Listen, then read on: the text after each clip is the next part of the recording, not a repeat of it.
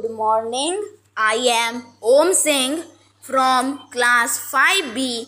Today I am reading a passage on Just now, just now I have uh, Railways and recorded. You will also Industrial record. It will take only Revolution. five minutes of use. railways made it possible to carry goods and people over land for long and then join distance at high No issues. speed.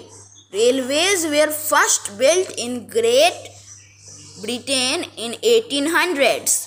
As the Industrial Revolution developed, the railways were the most I have to important and the fastest growing from the transport.